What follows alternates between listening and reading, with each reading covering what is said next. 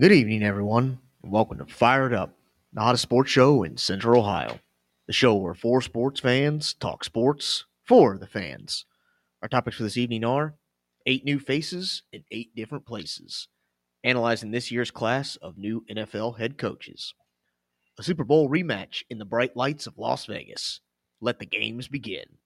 With that, I give you our chief, our fire brigade, Rob Cal. Thanks, Colton. Good to be here on a Thursday night, live from Colton's basement. Uh, yeah, like this is our all NFL show tonight. Um, eight new coaches in the NFL. Wow.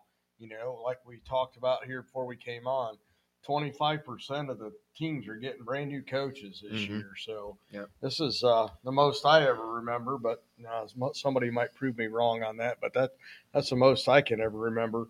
Um, we'll start off with the Falcons. They got their new head coach after interviewing 14 different candidates, and, they, and they settled on uh, Raheem Morris, signed him to a five year deal. Um, he, eh, you know, he had been a head coach before in Tampa Bay. Um, believe, yeah, Tampa Bay. Yep. Um, didn't have a great record in Tampa Bay, 17 and 31. Um, you know, took over for Dan Quinn, who we'll talk about later on. Um, yeah. It's in 2020. Start it started 05, 0 and 5. Mm, Um, you know, was their interim head coach for those 11 games or whatever. But uh, or the for the for for the you know he spent three seasons as a Rams defensive coordinator as well. So mhm, mhm. uh, tell me, you know, tell me what you guys think. Good hire, bad hire, good for who, good bad for who? yeah, yeah, it's it's definitely interesting. Um, so yeah, it's it's kind of a new familiar face, Right, you know, new old face, if you will, since you know he was a part of the Falcons organization, you know, handful of years ago, and you know got the chance to be the interim head coach, like Went you mentioned. seven, yeah, went, went yeah went yeah. four and seven in the eleven games, and you know the Falcons decided not to give him the, you know the full time job after the season was was over. Uh, they then you know instead hired the coach that they just fired and. Arthur Smith as you know their new head coach. So you know Morris goes out to the West Coast and you know works with Sean McVay as the defensive coordinator for the for the Rams, and then you know uh, has has some you know great success as the Rams defensive coordinator. Gets a Super Bowl win under his under his belt, and um, you know the Falcons felt like it was it was time to give him a, another shot at, at being a head coach here in in Atlanta. Um, you know, so we'll we'll see. It's it, it is an interesting move in my opinion for for the Falcons, a, a team that I think has a lot of offensive talent, a lot of Mhm. offensive weapons. You know, with with Kyle Pitts, Drake London, um, you know, a couple running backs in in Bijan Robinson and Tyler Tyler Allgeier. Um, it's interesting a that they went, away from yeah, really it's interesting that they that, they yeah, I kind of got that in my notes as well. You Yeah. know, the needs are at QB, so definitely. you know, I um, think the Falcon, I had the Falcon. I think they have the number eight pick. mhm. You know, coming up. I guess Matt, I'll let you. But I got a question for you guys on this hire before we go too much further. Yeah, you know, like Colton's, I, I do look at this as an interesting hire. I think it's almost a kind of a, a make it right for Right, not right. picking him the Mhm, last time yeah, around. yeah. And, and that leads me into my question. shot. Great lead in, Matt. You read my mind. What changed? Yeah. Yeah. I mean, what changed in three years? Yeah, he had some success, but Right. not as a head coach Right. right. in, in LA. You know, he's Right. a defensive coordinator. So I guess, I guess, yeah, I'm, I'm with you, Matt. What changed in three years? What you know?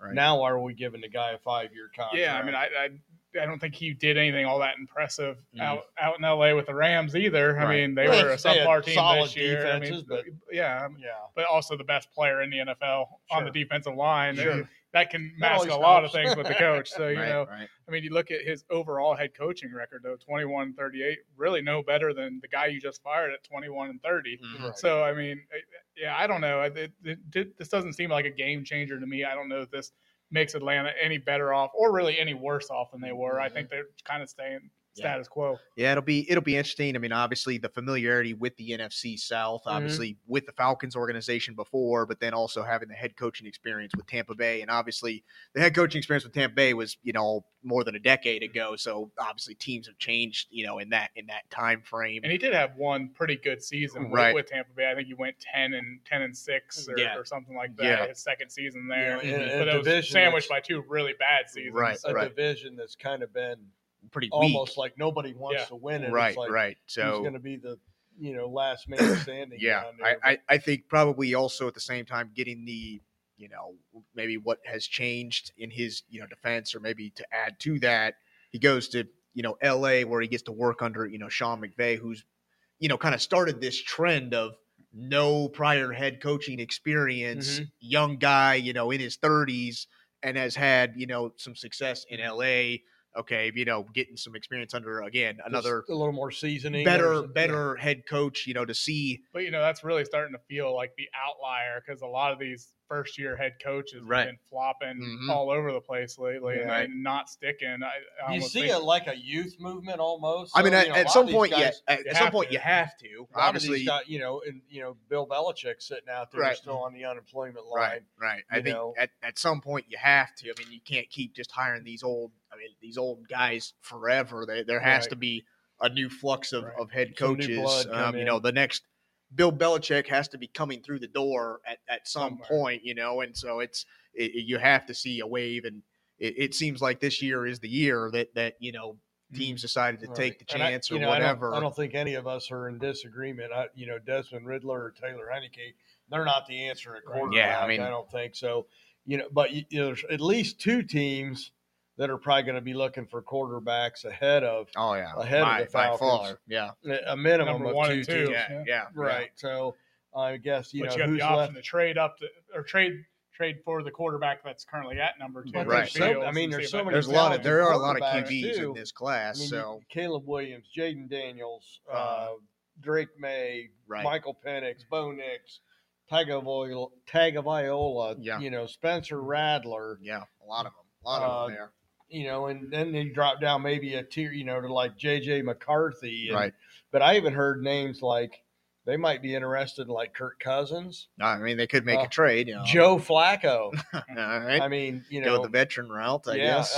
uh, uh, Baker Mayfield, Gardner Mm-hmm. Minshew. These Yeah. were all names that I you know heard that they Yeah. that Atlanta might be looking at. Right. So to me, to me, the key in this, obviously, yeah, defensive coordinator, defensive minded Mm-hmm. guy, and Raheem Morris.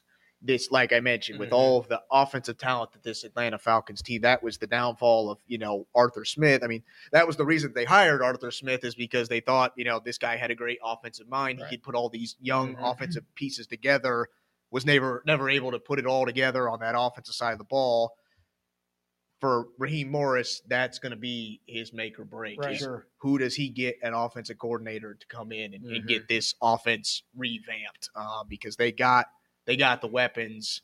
They need a QB, Mm-hmm. but I think even with you know somewhat of a, a, a mid tier QB, I think that they can still make it work. Mhm. Um, but it's Well, going to going to be be some good guys. There's Yeah. still going to be some quality quarterbacks. Right. I think left, even if they don't trade up from that eighth Oh, yeah. pick. yeah Um, you know, I, I don't think the Bears take a QB. I really don't. I think Yeah.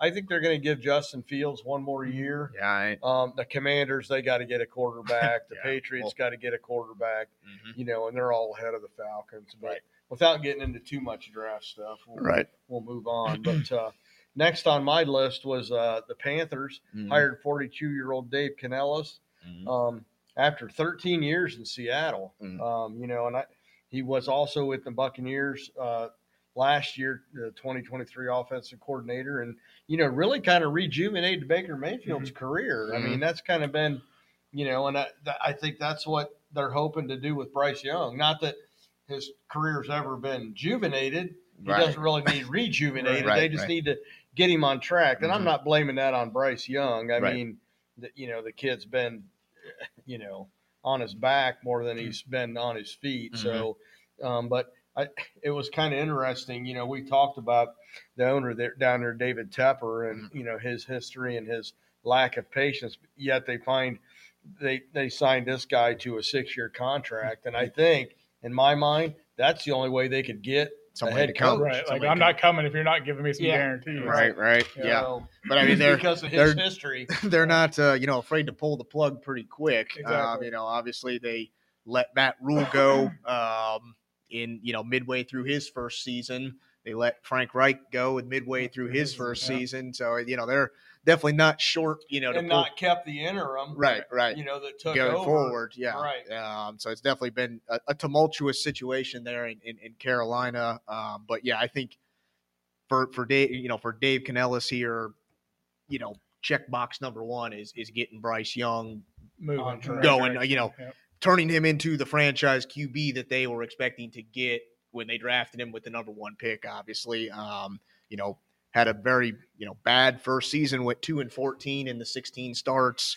Um, you know, passed for eleven touchdowns, only ten and threw ten interceptions, and completed less than sixty percent of his passes, and was almost dead last as far as uh, QBR goes. The only one worse than him was was Zach Wilson. So Mhm. um, you definitely that's that's the key this season. Um, you know, Canales has worked with a lot of, you know, has has rejuvenated or you know done a lot of good work with a lot of the top you know QBs in the league. Uh, Russell Wilson, uh. Geno Smith, Geno Smith. um, and then Baker Mayfield this this past season, and every each one of those QBs, the season that you know he was the offensive coordinator, the QB's coach, they threw for their most pass yards that year. They threw for their most touchdowns in their career. Mhm. So he's had some had some success at you know turning around QB seasons and you know really making it work. Obviously, a much different situation in Carolina than Right. than, than you know it's it's a rebuild for sure. Um, in, in in Carolina and and they don't have they don't have a pick in the first round. right, so it's Carolina does not have a it's going to be draft pick in the first round. going to be going to be interesting to see how it's they going to be Bryce build Young or- this roster Yeah. around you or know bust. um, around Bryce Young and, and and you know get him Right. the help. You know whether it's keeping with the current roster, but just re, you know revamping the offense to really suit his strengths or you know whatever. We'll we'll see how it goes. But uh, yeah, Matt, what's your what's your thoughts on this? Yeah, you know, I, I- was looking kind of into the, the stats of what his team did. As he was only an offensive coordinator one year, which Mm. was last year in Tampa Bay. Right. Before that, he was just a quarterback coach. Right, I'm, right. I'm not saying it's not important, not a Right, big part, right. but that, that's a big, big jump step, from yeah. quarterback coach to head coach. Mhm. And his offense last year, wh- while yes, Baker Mayfield did have kind of a rejuvenated season, Yeah. it still wasn't a top of the league offense. They Mhm. only averaged 21 points per game. Yeah. Uh, 224 passing yards, 89 rushing yards a game. Mhm. I mean, that's a very middle of the league kind of kind of offense. Sure. So I, I'm not sure I, I, really see the appeal of, Mhm. of, of this hire. I, Okay. I, I think, like you said, it was going to be hard for them to hire anybody Mhm. with the way they've been treating head coaches recently. right, right, yeah, So I, I mean, I think maybe the- the best they could get, yeah. but I, I'm not sure it's the answer. I don't I don't look for a quick turnaround. Yeah, it'll be Carolina. it'll be it'll be interesting because it's interesting you say that this may or may not have been Carolina's first pick a, head coach because uh, according to sources, their top pick was the offensive coordinator from the Detroit Lions, Mm. Ben Johnson, And he who wouldn't leave. and he said, you know, I'm I'm staying in Detroit, even though he is from the Carolina area. Uh-huh. And there were also rumors that, you know, we'll talk about a team here in a, in a second with the Washington Commanders that if Ben Johnson were to leave Detroit, he was actually going to pick Washington Right. over Carolina, even though he is from the Carolina I think area. it's the toxic environment. Yeah. You know, and I remember talking about this on a on a previous show with with David Tepper. Mhm. You know when when they fired uh, Matt Rhule. Yeah. Right. yeah. Um, you know, just I think it's just a, a toxic environment where Yeah. you got this guy that you know thinks he can just throw money at it and make Mhm. a team, and when Right. it doesn't happen, he gets he gets discouraged or gets disgusted, and Right, you know, well- you're you're out the door. Uh, yeah, it's interesting because yeah, since he's taken over uh, in 2018, he bought you know bought the team in 2018. They've had six straight losing seasons since he's taken Mhm. over as the owner. So Right. at some point, when does the accountability get put on the You owner? What's the common you denominator? know, whatever. Right, so right. Uh, you fire, you keep firing coaches every season. You, you can't. There's nobody left to blame. So you gotta, Mhm. you know, you gotta gotta put it on on somebody else at that point. So All right.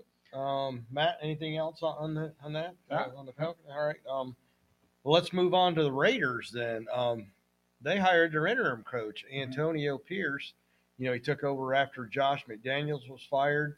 Went five and four, and he is only the third interim coach in the last ten years that they've appointed to the head that anybody has appointed to a head coaching job. Mm, So mm. it's not unusual for the interim to not get the job. not, get, the job. But you know, when you have uh, Davante Adams and Maxx Crosby going to bat for you, it's pretty good. I think you know there's two of the superstars on your team. So Right, right. I think you know for whatever right, wrong, or indifferent, if that was the right thing to do, I think that had a lot to do with it. Yeah, I, I think he did a lot to, to deserve this To win the- job with, the with the, job. room. Yeah, he won that locker room over. He got Mhm. them playing together. They Sure. were dumpster fire Yeah. before before he really took over. Mhm. And you know, I, I think Las Vegas maybe learned a lesson from their last time. They they did the same thing. Mhm. You know, their their interim came in, took them to the playoffs Right. even, and then they said, "Ah, "Sorry, we're hiring somebody else." Right. I- think maybe they, they learned a little bit of a lesson there and Mhm. realized this interim is bringing this team together. Mhm. Let, let's at least give them one one shot to have a. and, a and I think you know guys in the locker they want continuity. Oh, you yeah. know they don't want to have to learn a new system, and not only a new system, but just the A way new management style. yeah, new that stuff. management style, the Right. the philosophy of your team, you know, the the ID of your team or Mhm. whatever. So Mhm. I think that has, you know, I think the Raiders. There's still some big questions at quarterback. You know, is Jimmy G going to be the guy? I don't think so. you know, he got injured. Right. You know, and Aidan, O- Aidan O'Connell took over. right. I'm not sure he's the answer. Mhm. Uh, you know, Josh Jacobs, the running back, they only signed him to a one year deal, so Mhm. you know he's he's a free agent. So, Right. uh, you know, I don't know. This, this team still got some pieces to, to to fill, some missing parts to fill. Yeah, yeah, absolutely. Um, you know, I think I think this this was right choice for the Raiders. Good choice, good for them. Um, you know, glad that you know Antonio Pierce got Mhm. the opportunity to to you know become the head coach, like you mentioned, five and four. You know, since taking over. Um, but of those five, you know, five wins, three of them were in their own division. They went Mhm. three and one in an AFC West that you know includes the Chiefs, the Chargers, and and the Broncos. Well, they ended there. up second in their division. Right, by the- right. all The Chiefs. right beat beat the Chiefs After he took at over. Arrowhead, which was only the second time since 2013 that the Raiders have beaten the Chiefs at at Arrowhead Stadium. Um, we all remember the 63 point game that they scored against the Chargers, which you know helped kick the Chargers coach out the door. Right. Um, but yeah, so I think that just a lot of positive things came out of the, the nine weeks that he was the the coach. Obviously, now they've seen what they're getting. Now the Mhm. expectations are, you know, let's Right. let's I let's just- get a winning season. Let's get in the playoffs. Right. I just, I just worry about that the expectation being set too high because there is still some, A lot of holes. questions out there with the QB. Well, position. it's interesting to me that he ever even was the one who got the interim coaching Right. job. He was just a linebacker coach. Right. He Yeah. wasn't the offensive coordinator, Right. wasn't the defensive Right. coordinator. Right. right? and again had no prior head coaching Yeah. experience outside of coaching in high school, coached Mhm. high school football, you know, head coach. Um, so yeah, again, another somewhat meteoric rise up through the ranks Yeah. here. Yeah. Um, but again, I think it it starts with winning over the locker room, having the players behind you.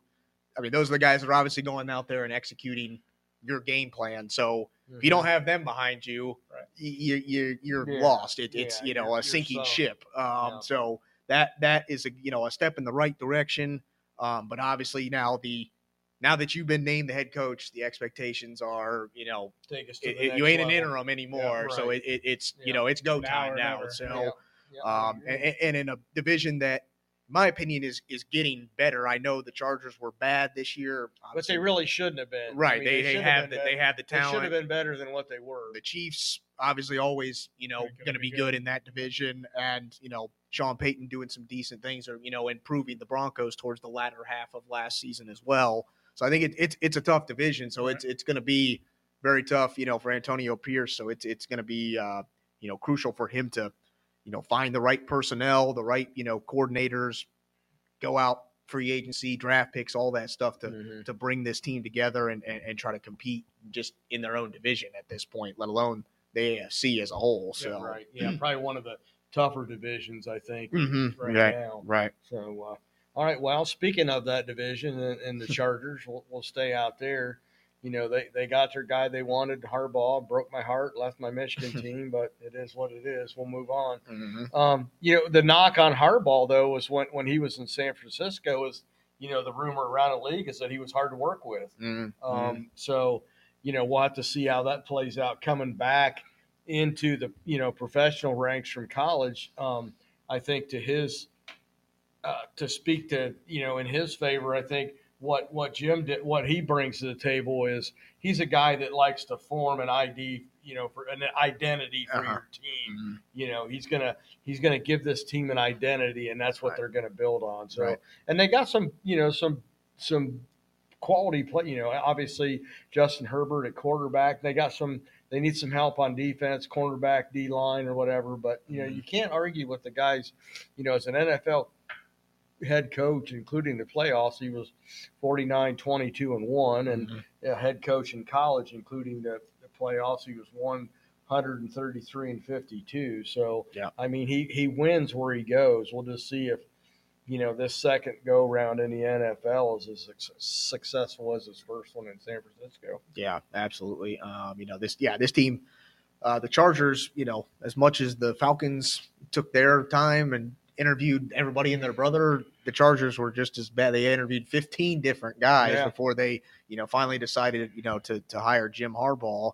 Um, you know, various coordinators from various teams. Um, but yeah, I mean, it's to me, it's it's. Uh, I think the expectations have to be tempered a little bit in Los Angeles because if you look at Harbaugh's career, both college and NFL, it always it hasn't always been It instant yeah. success. It- No, it's been no, you it's know not. it's usually like year two or three that he finally you know somewhat turns it around or you know Starts to show you can start to see some positive. It may not be turned into wins and losses, but you can see it's headed in the in the right direction. Mhm. Um, so I think that's wh- what are they going to do? You know, are they going to allow you know allow that time to to happen?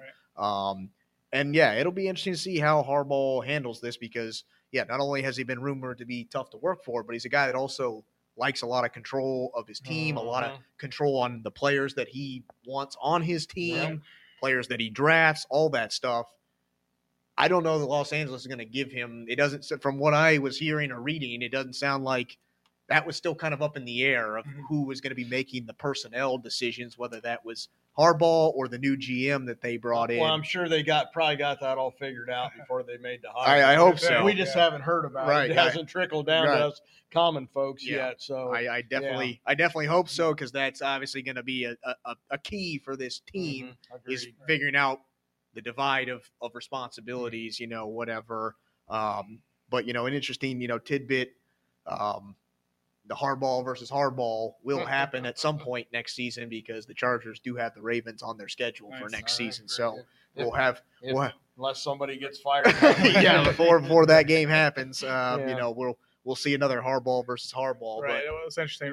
Rob brought up that he's he's a he's an identity kind of guy. You know, he, he builds a team identity, and, Right. and he even described himself as I'm a builder. You Right. know, I don't know that he is the best X's and O's coach out Right, there, but right. he builds a Right. coaching staff that is right, yeah, he So- puts the right guys yeah. around him. So I, I mean, I, but I find it interesting that he decided to bring his his college defensive coordinator up with him. Yeah. I know a lot of times that doesn't equate to a lot of success. Right. These college guys no. coming to the NFL. Right, sure does. It'll be interesting to see how, how that goes. Uh, Is he being too loyal to, to some of the guys he had with him, Mhm. or or does he really think these are the right guys? And, and maybe it does work out. I, I just thought that was interesting how he, Mhm. he kind of poached away a lot of the guys that he had in Michigan with him and Mhm. leaving them with Nothing. kind of in the lurch with not Right. much left. Right. Yeah. Yeah. I mean, at the same time, though, I mean, I it, he is somewhat stuck in his ways, but Mhm. I will give it to him. Obviously, Michigan winning the national championship this year, a- and in the past couple seasons, it works. it, it it's because he finally, you know,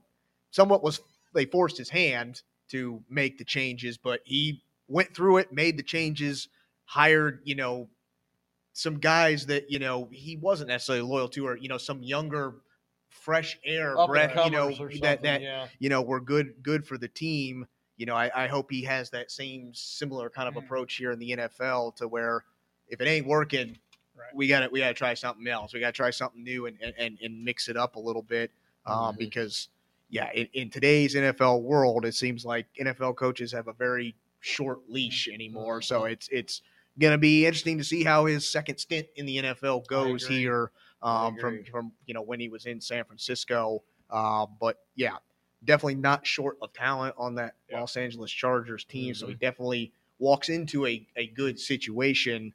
Um, the only thing that will be interesting to see how he navigates the uh, as, as it stands today, the Chargers are currently almost thirty million dollars over the salary cap. So Ouch. They'll they have, have to the fifth pick in the draft. which, right, right. You know, like I said, they need help on the. They need a cornerback and Mhm. need some help on the defensive line. I Yeah. will say, out of these eight hires that we had this cycle, he makes the most sense. I, Mhm. like, I, I, I, I had him- Is a good I had fit. him at number two, Okay. actually. Yeah. I had him at number two.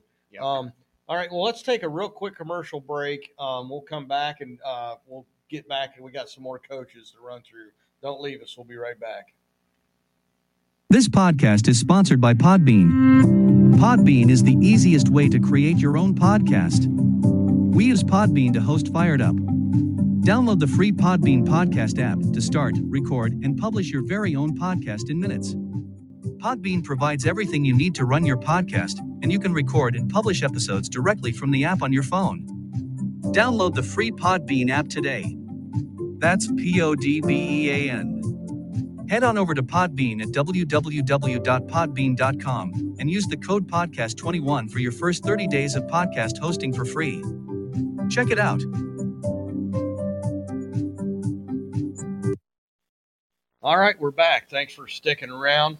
Moving on now to the uh, New England, coming back from the West Coast to the East Coast, going to the New England Patriots, who, you know, hired 37-year-old Jerod Mayo, um, was an inside linebackers coach, Mhm. um, and then directly to. To me, this is the biggest head scratcher. Yes, I think agreed. in the, Yeah. in the uh, and I wish him all the best. I hope this experiment works out for him. But Right. Right. you know, they they they obviously are in a bad situation talent wise. You know, they they finished four and thirteen. They need a quarterback.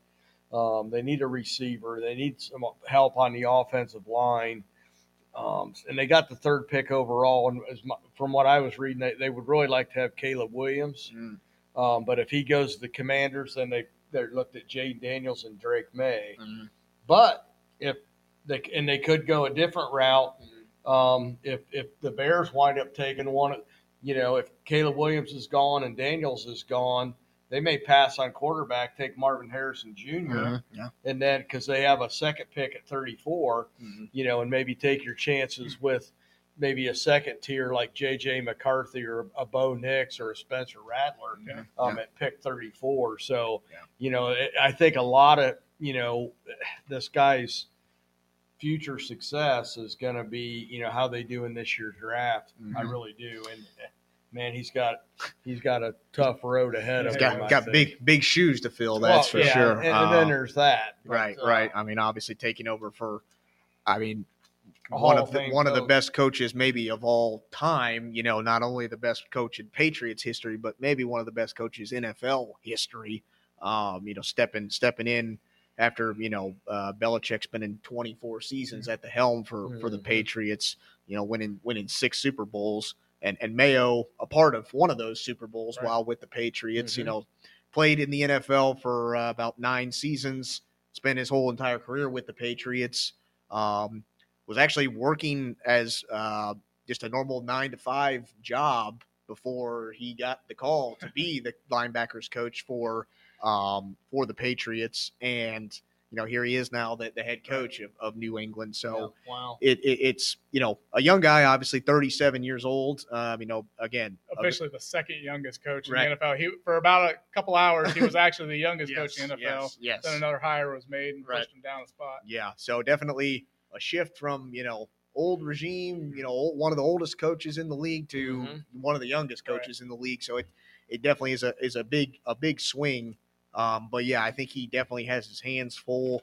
Um, you know, being a guy that's you know more defensive minded, this Patriots team that you know there's no you know way to say it, but their offense is horrible. Right. Um, I don't know that that spells good things for for you know for Mayo at this point. I, I think he really has to find the right offensive coordinator to bring in to get this team He's back. going to need some help. But I, I think they need so much help on the I think- offensive side of the ball. I, I, I don't see this being a, success in year one. Well, you know what makes this the biggest head scratcher to me is, I mean, like you say, he was just an inside linebacker coach. He was there for four years. How many Patriots coaches have moved on in the, that Yeah, time, right. and he never moved up? Right, right, Right. But now he's your head coach. yeah, And you, they, they talk about, well, we're keeping the Patriot way and Right, all that right. alive. But then you had Mike Vrabel available that's out yeah, there. yeah. How do you pass that up Right, right. For, That- for, for Jerod Yeah. Mayo? I Well, mean, I, and the Patriot way is winning. Right, I Yeah, mean, let's right. hands down. Yeah, you hands know. down. Yeah, yeah. So uh, But you know, may, maybe the Patriots did get it right and being time to move on from Belichick. 'cause Oh, yeah. You look at these eight openings and none of them hired him. right, So, yeah. I, I mean, it, Or Vrabel, for Yeah, that matter. right, I mean, yeah. you know, I don't know what what Right. the what the them. What the knock, knock is is on on those Vrabel, two guys. yeah. I don't. I think probably in my mind, Belichick wants ultimate control. Oh yeah. and I'm not sure. And I don't know how many more seasons he's got. I mean, right. and again, I'm not just not he sure. said the- maybe three or four. If Right. He Yeah, and I'm just Right. not sure if anybody's willing to give a coach at this point that much control. right, right. Um, And I So- think if if Belichick truly was the three to four seasons, outside of you know maybe the Raiders, Chargers, Seahawks, The others almost all these other teams is probably at Are- least three years away, worth- or right. you know, from potentially competing They're for Super Bowl or you know right. deep playoff Right. runs. It, you know, by by the time Belichick gets something established, he may be ready to retire. So it, it just yeah, Mhm. makes sense probably that way. I think it was the right time for the Patriots to move on from from Belichick at this point. I, I don't know that necessarily. Yeah, Jerod Mayo was was the guy to, to go to in this instance. But you know, you know, stranger things have, have happened. I mean, we we you know had Houston's coach. You know, Right. again, no prior head coaching experience. Yeah. Was a linebacker for Houston for a long time. You know, a beloved player in Houston. And look at the season that that he had with Yeah. Houston. So anything in today's, you know, in competitive football, professional Right. football, anything anything is possible. But I think it starts on the offensive side of the ball, figuring out what they're going to do, Mhm. especially with having such a high draft pick. Do they stick with the QB that they have that they drafted in Mac Jones? Do Mhm. they decide to, you know, it's it's enough. They've I seen enough. I think Let's go. on. Let's think- get a QB. Yeah. Whether it's a veteran guy, they use that three that third pick to get a, a QB, or they get a weapon, to help help you know on that offensive side of the ball. That's to me going to be what makes or breaks Mhm. Mayo's you know kind of first couple seasons in New England. All right, very good. Um, Seattle Seahawks hired 36 year old Mike Macdonald. Mhm. To me, this was the best hire. Okay. This was my number one. All right. um, right here. You know, he spent two seasons with the Ravens as a defensive coordinator. He's connected to both the Harbaughs. He was DC, you know, in Ann Arbor for one season as well. I think to me this was this was the right move for the Seahawks. Um, the big question, you know, and I don't know how they remedy this because they don't have a pick until this number 16. But is Geno the guy? yeah, that that's going to be quarterback. going to be my Um, you know, is- major yeah. top this priority. is this the direction they want to go? Yeah. Or I think there'll still be some quality quarterbacks available at Mhm. 16, or do they go out and get a veteran, Right. you know, from somewhere else? But I think that's going to be that that could make or break, you know, this this uh, first coaching head coaching experience for Mike Macdonald. Macdonald is how they how this quarterback situation works out for Seattle. Yeah, and I think not only you know from a production standpoint, but also from a money standpoint. So Geno Smith is due fully guaranteed almost thirteen million dollars if he's still on the roster by February sixteenth. So that's almost two, a week, two weeks away now that they have to. I mean, he gets hired, you know, a day, a couple days ago, and he's already got to make a big decision here, personnel wise, whether we're keeping Geno on the on the roster because Mhm. if they do, you're pretty much saying we're you know sticking with Geno because a thirteen million dollar quarterback is tough to just But if let you don't, then are you going with Drew Lock or you you or are you trying going to try trade up, trade up, and Yeah. you get, know get a quarterback? get a quarterback, or are you going veteran Yeah. Route again? You know, and, and trying to find you know one of those veteran QBs that are out there. I, I think if you're going the veteran route, you, you stick with Geno because Yeah. you know what you got. Right, you know what you're and you- You, know he's he's serviceable. Right, He's right. got chemistry with your receivers. Mm-hmm. Yeah, So I I think if that's your route, Yeah. You keep them, uh, But unless you're planning on trading up, trying to draft something else, No. I think that's the only way you move on from Geno. But Mhm. but I agree. I think this this is a good hire Yeah. here. I, I like that he's worked his way up through the system. He- Mhm. defensive coordinator did a great job there. Mm-hmm. His defense held teams last year to 16 and a half points a game. His defense had 58 sacks, 18 interceptions. So, I mean, a really good defensive coach.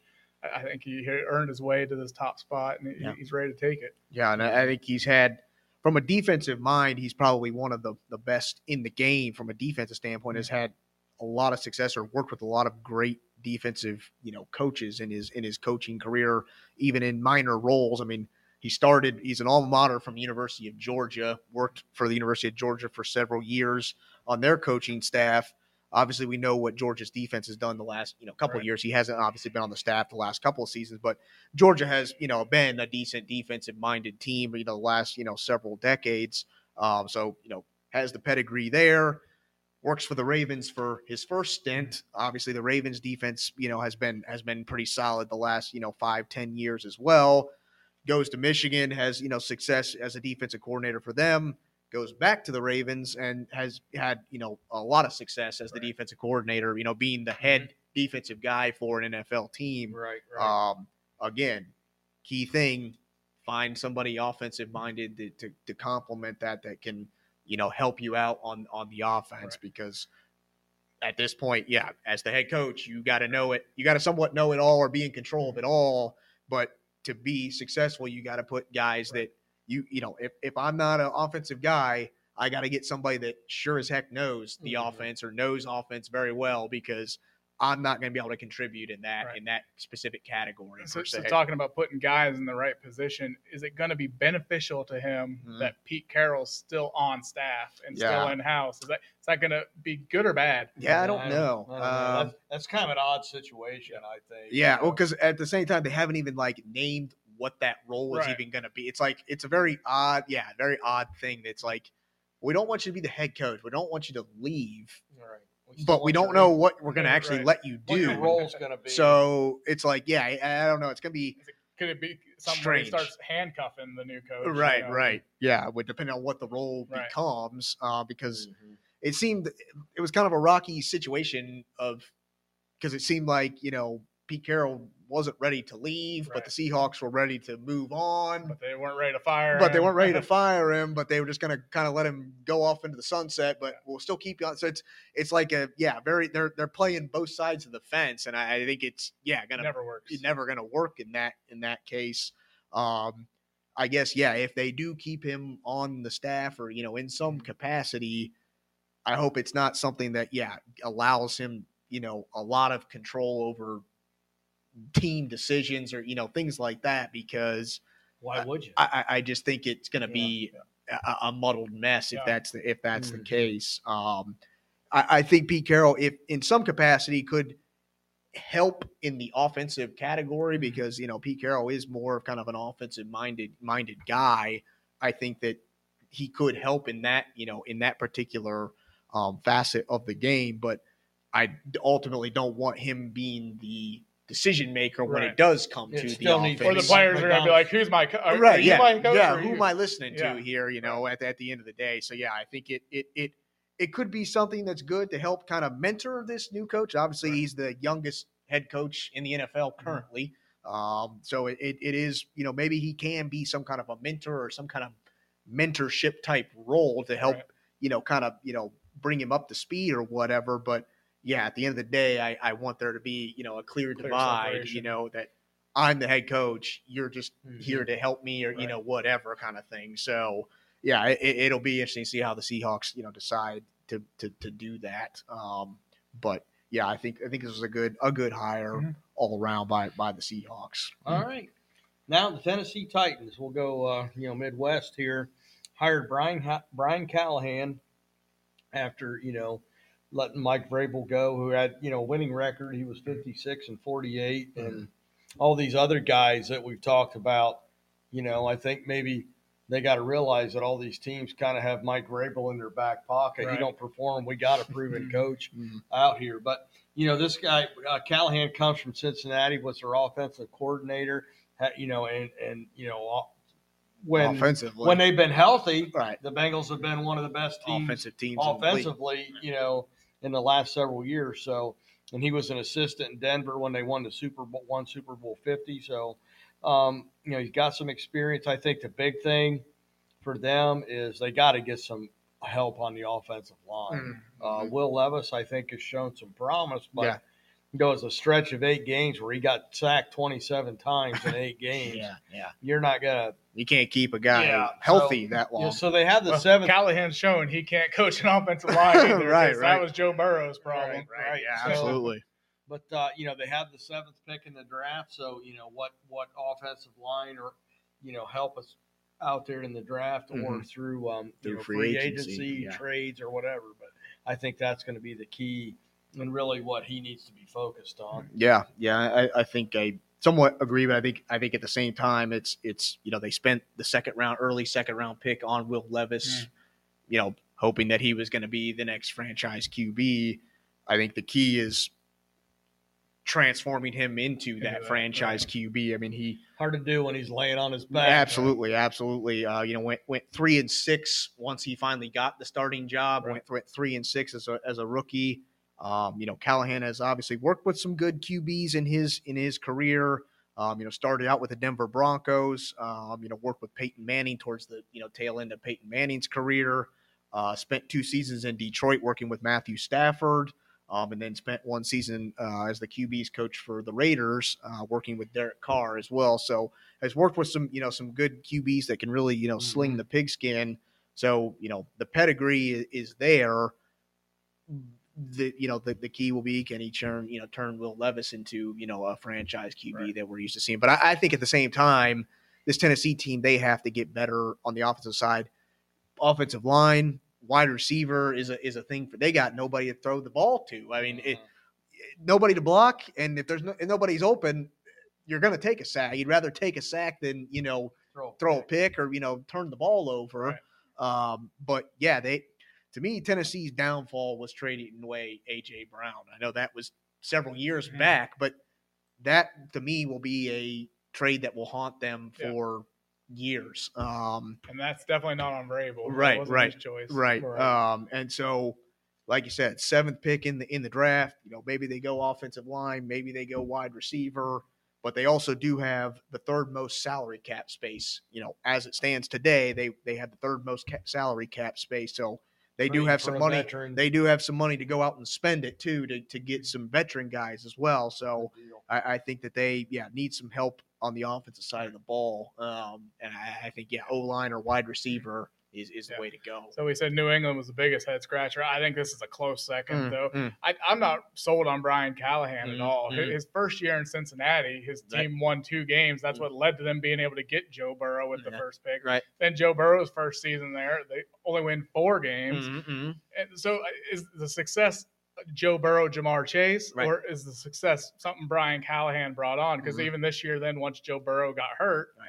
Again they started losing Mhm. and, and not, they didn't make the playoffs. Right. So I'm not I'm not so certain that the, the Mhm. success in Cincinnati has been because of Brian Callahan Mhm, and his mhm. great offensive prowess. I think Right. it has more to do with Burrow and Ja'Marr Chase. So you know, you know, I just I, to replace a guy like Mike Vrabel, and maybe it's the Buckeye in me just loving the guy, but Right. I mean, the, the guy's done nothing wrong in his Mm. time in, in Tennessee. He had his team fighting for a shot to go to the Super Bowl, you know, conference championships in line and stuff like that.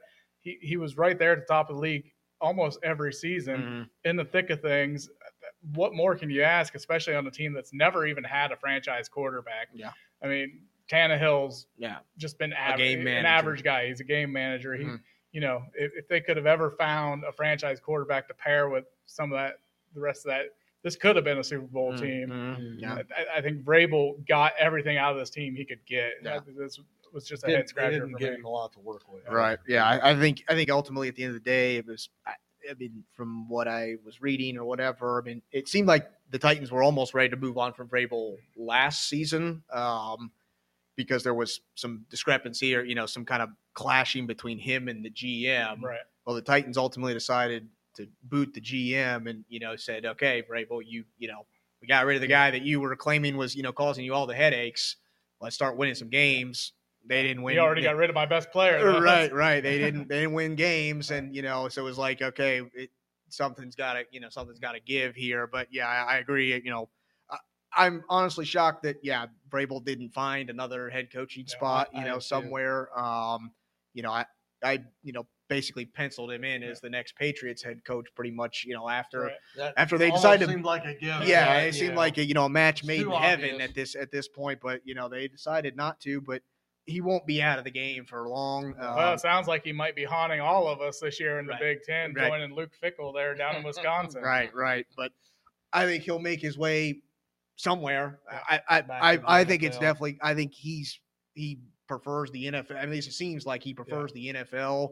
I think he'll, you know, next year when we're talking about the eight next head coaches that are Right. fired, I think he'll be he'll definitely be in the mix, Right. and and I think he'll land another job, you know, somewhere, and and you know, if be, not before the end of this season. right, yeah exactly so um but yeah we'll see what the titans can do obviously in somewhat of a a weaker division kind of an up in the up in the air i mean houston's getting better or they did get better i mean beat expectations the jaguars are you know somewhat decent the colts whatever so i think the titans can win this division the, Right. the division is there um it's just finding you know the pieces on offense to, to make it work All right, very good.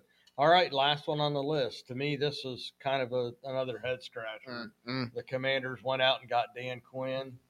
Um, you know, they, they lured him away from his defensive coordinator job in Dallas.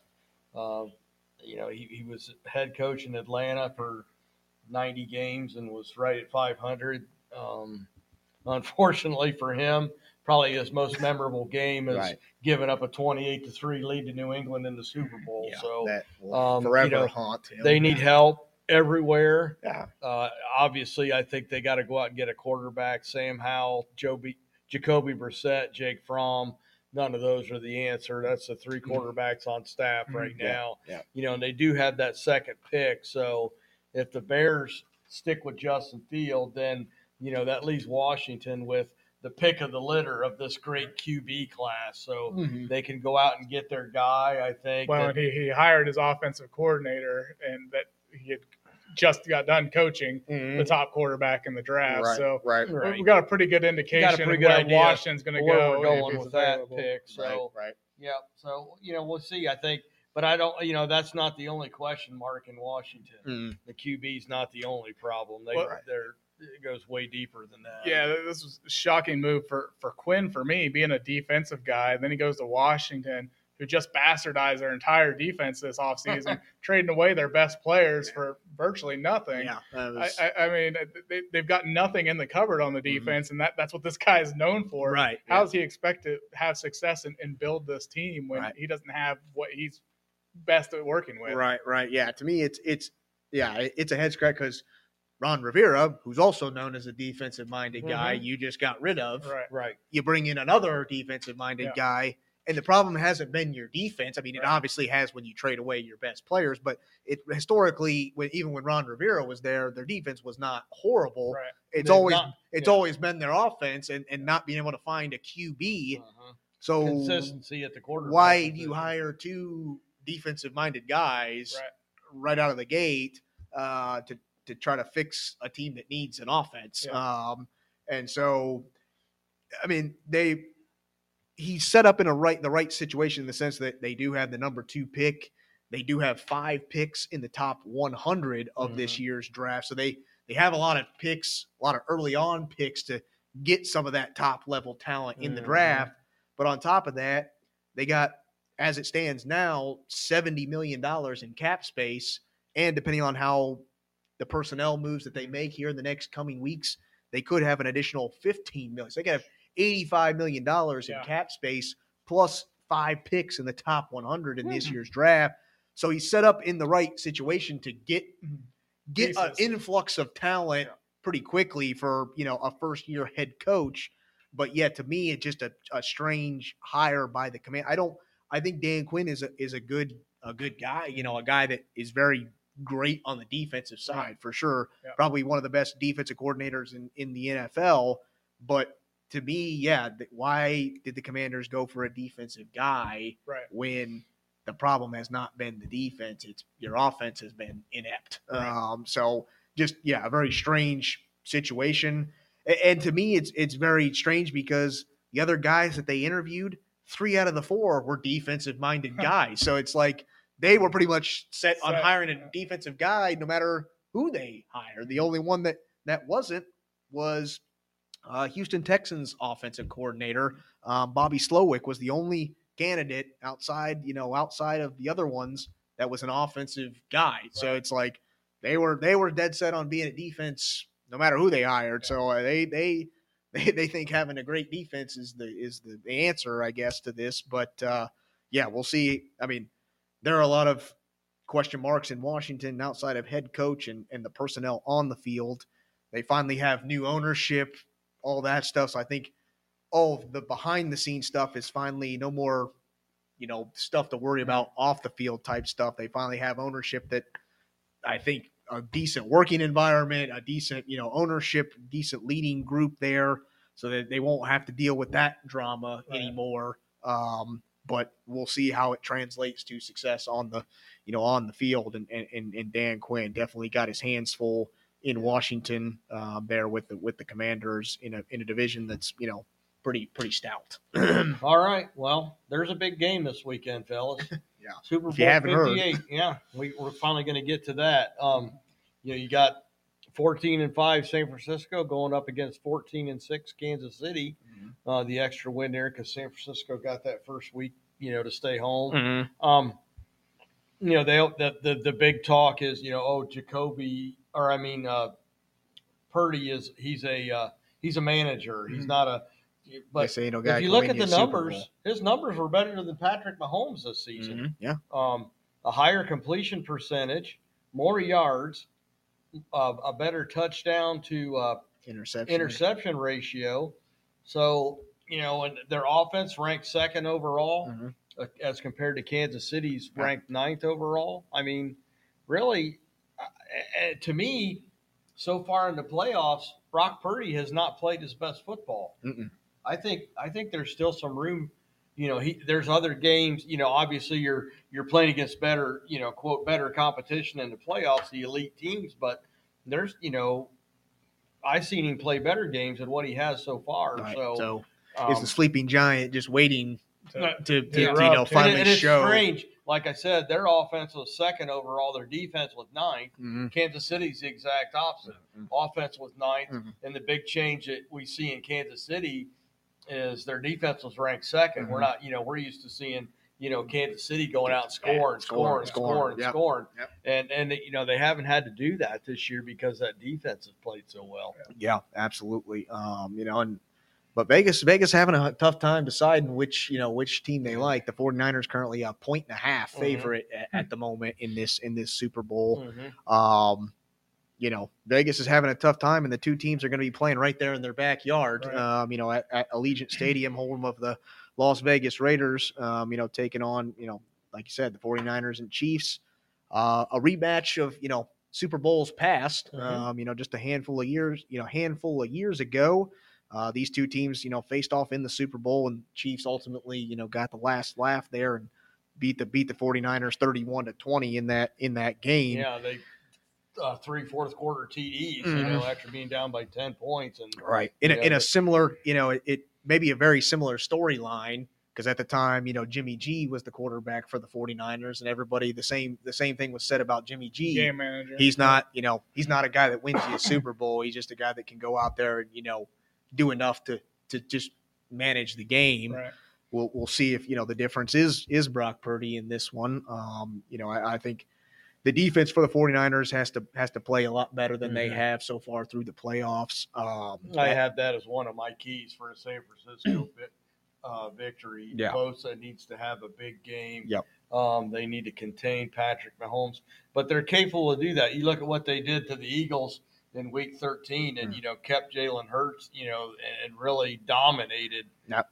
I mean, we know that the Eagles had their struggles at Mhm. the end of the season, but this defense is capable. Oh yeah, absolutely. The talent. Matt, you want to jump in here? Yeah, I mean, so looking at these two teams, they're they're they're very similar. The 49ers have averaged 29 points per game, 398 yards uh, yards per game, 258 passing, 141 rushing.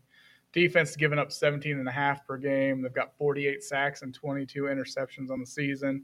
Got Kansas City though not far behind on the offense. They're they're putting up 22 points a game. Mhm, mhm. Uh, 351 total yards per game, 246 passing, 105 rushing. Yeah. So they're, they're both fairly balanced. Uh, Mhm. that Kansas City's defense though is only giving up 17, so you got that half point advantage there. Right, Right. right. Um, they've got 57 sacks on the season though, and eight interceptions. Mhm. I- I think this game comes down to, to to the defenses, and it comes down to Patrick Mahomes' ability to To scramble. to scramble and keep plays Mhm. alive. Mhm. He's And- the master and, and at that's that's what's going to make the difference here. I, I, I think Brock Purdy with uh, Kansas City's propensity to get sacks, Mhm. 57 on the season. Yeah. yeah. I, I think a, a few sacks is going to kind of throw Purdy for a loop. He, Okay. he doesn't get hit a lot. And Yeah. I, I think that could really throw him off his game if they're able to get yeah. to him. I, I just Kansas City doesn't lose. Mhm, It's yeah. they're just they they've proved it time and time again. always It- to it- find Bet, a way bet, to win. bet against them at your own yeah, will it- at it's this point. tough for me to the pick thing. against them. Yeah. Um, yeah, and I agree with you, Matt. You know, like I said, I think keys to victory. I already said that you know Bosa needs to have a good game and they need to contain Mahomes, but I think protecting Brock Purdy is also going to be key issue for for San Francisco. On the flip side, for Kansas City, I think they need to run the ball effectively. Mm, Um, yeah. You know, and there's some question about how healthy Pacheco's ankle is. Mhm. He's practiced this week, but it's been kind of limited. Yeah. Because I think that that running the ball then that sets up that play action Mhm. for for Kansas City and their mhm. offense. And I think another key for Kansas City, is don't I don't think you can count on being able to come back. Right. They ha- they're not that explosive Mhm. offensive team like they Right. have been in Yeah. the past, so they need to avoid that slow start. Yeah. Um, and I'll I'll hold my pick for the end. Yeah, yeah. No, I think it, to me, this Chiefs offense is still capable of moving the Mhm. ball. I think the difference from what we've seen in the past is that in years past, when they've moved the ball, they've turned those point, you know, turned those drives into touchdowns. What we've seen this year is they've had a lot of success of moving the ball, but it either turns into a field goal or you know they they get stalled in the red zone or you know get past just past midfield and then they stall. So they definitely have you know the ability to still move the ball. It's whether they can they convert those drives into you know touchdowns into you know meaningful points at this point. Um, you know the key for both these teams, as far as points go, is is 21 points. Mhm. 49ers zero wins when they've scored less than 21 points. Hmm. No wins this season. All five of their losses, they scored less than 21 points. Hmm. Same thing can be said for the Chiefs. The Chiefs are 10 and 0, including the playoffs, when they score 21 or more More, points. yep. They have, in the regular season, they had zero wins when they scored less than 21 points. So to me, three touchdowns is is the key for both of these teams. You know, and like we and, said, with, and with those defenses only allowing Yeah. 17 points, right. it- Like it's going to be We've been used to seeing this Kansas City offense go out and score 31, 30, 34 40 a game. Yeah. And yeah, I'm just don't, not sure that that offense is really built for that Yeah. this year. So give me your picks. I mean, uh, another key, I think, for me is Christian McCaffrey in the run game Mm. versus this Kansas City defense. In the playoffs, Kansas City has been better against the run, but you know, you tend to look at the season as as a body. They were almost dead last in, in rushing Right. yards allowed in, in the regular Yeah. season. Mm-hmm. The the key is McCaffrey gets over 75 yards rushing. The 49ers are 12 and mm-hmm. 1, which almost seems like a given, you know, wake up, he's got 70, you know, get out of bed and put his helmet on, he's got He's an 75, automatic 75, 75 yards. yards. The Chiefs, on the other hand, when they allow 110 rushing yards or less, they're 7 and 0 on the season. So it, it's going to be interesting to see how that dynamic because I think if the Chiefs can force Purdy to be the guy that beats them, it, it could spell bad things for the 49ers Right. offense. Um, and, and, you know, on the flip side, I think if the 49ers they the Chiefs don't have the running game there, especially if Pacheco is banged up. Mhm. The running game is not there, so the, it, it relies solely on Patrick Mahomes. I think if you can somewhat contain Travis Kelce, I, I think he's still going to get his And touches. lit it up in He's it- it's easier said than done, but if you can limit him to not have as big of an impact, Mhm. make those other guys beat you in the passing game. and we talked about that last week, Yeah. you know, when we were talking about the playoff games. Yeah. To me, Kelce is taking it to a Oh, different yeah. level yeah, so far in the playoffs, Yep. and so is Mahomes. Yeah. And in their playoff game so far, he's got 528 yards, Mhm. five TDs, and zero picks Yeah. so far in the Yeah. playoffs. So but ultimately, I, I've done it all. I've done it all. All playoffs, I picked against the Chiefs, pretty much. Other than their first round game, Right. like you know, I picked I picked them to win that one. But ever since then, I you know picked against the Chiefs, and and have lost. I'm going to continue the trend. I, I'm going with the 49ers, but I think this is going to be a back and forth, Yeah. you know, kind of mm-hmm. a 49ers going to punch the Kansas City Chiefs in the mouth. The Chiefs going to answer right back. It's going Right. to be, you know, I, I think it's going to be a back and forth kind of boxing match, if you will. I just think the 49ers going to come out with a, a close, squeak it out kind of win, grind it out Right. because of the ability to run to run the ball. I I mimic everything you said. I got the 49ers. I think Purdy's going to step up and have that good game that Yeah. he needs to have. Yeah. And I'm again, it's going to be a close one, somewhat low scoring. I'm thinking like 24, 21, Okay. something All like right. that. Um, you know, so but again, I'm taking the 49ers. Yeah, well, I guess I'm going to be the only The di- Chiefs- differing Chiefs one here, just yeah. because you know, like I On said, I. I I can't pick against Patrick Oh, Mahomes. He's tough. shown it time and time again.